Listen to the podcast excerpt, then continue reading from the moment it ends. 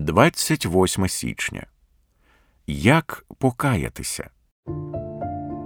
Якщо ж визнаємо свої гріхи, то Він вірний і праведний, щоби простити нам гріхи і очистити нас від усякої неправедності.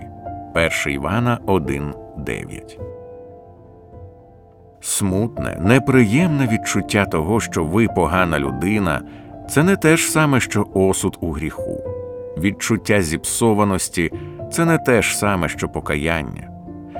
Сьогодні вранці я почав молитися і відчув себе недостойним розмовляти з Творцем Всесвіту. Це було розпливчасте відчуття негідності, я сказав йому про це. І що далі?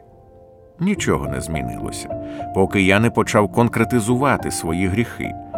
Огидні почуття можуть бути корисними, якщо вони ведуть до засудження у конкретних гріхах, але невиразні відчуття того, що я погана людина, зазвичай не дуже корисні. Туман недостойності повинен набути форми чітких темних стовпів непослуху. Тоді ви можете вказати на них, покаятися, попросити прощення і прицілитися з базука Євангелія, щоб підірвати їх. Тож я почав пригадувати заповіді, які я часто порушую. Ось ті, що спали мені на думку. Люби Господа Бога свого всім своїм серцем і всією своєю душею, і всією своєю думкою, не на 95%, а на всі 100%. Матвія 22,37. Люби свого ближнього як самого себе. Прагни, щоб йому було добре так само, як бажаєш, щоб було добре тобі. Матвія 22,39 Усе роби без нарікань і сумніву, жодного нарікання ні всередині, ні зовні. Филип'ян 2.14 Поклади на нього всі турботи, бо він дбає про тебе.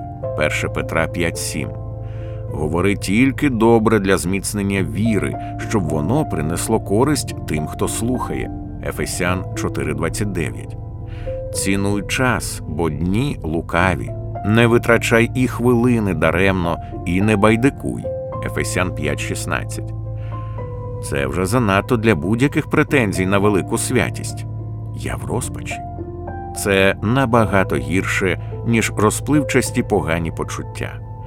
О, але ж тепер і ворога видно. Гріхи стали конкретними, вони вийшли зі сховку. Я дивлюся їм в очі. Я не скиглю про те, що мені погано, я прошу вибачення у Христа за те, що не робив конкретних речей, які Він заповідав.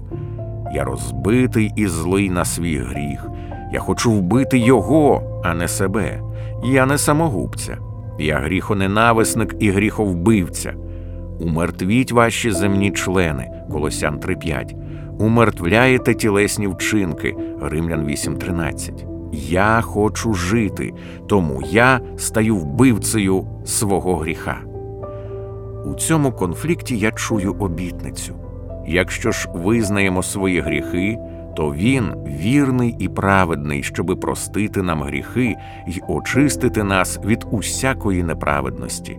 1 Івана 1,9 Настає мир. Тепер молитва знову відчувається можливою, правильною і сильною.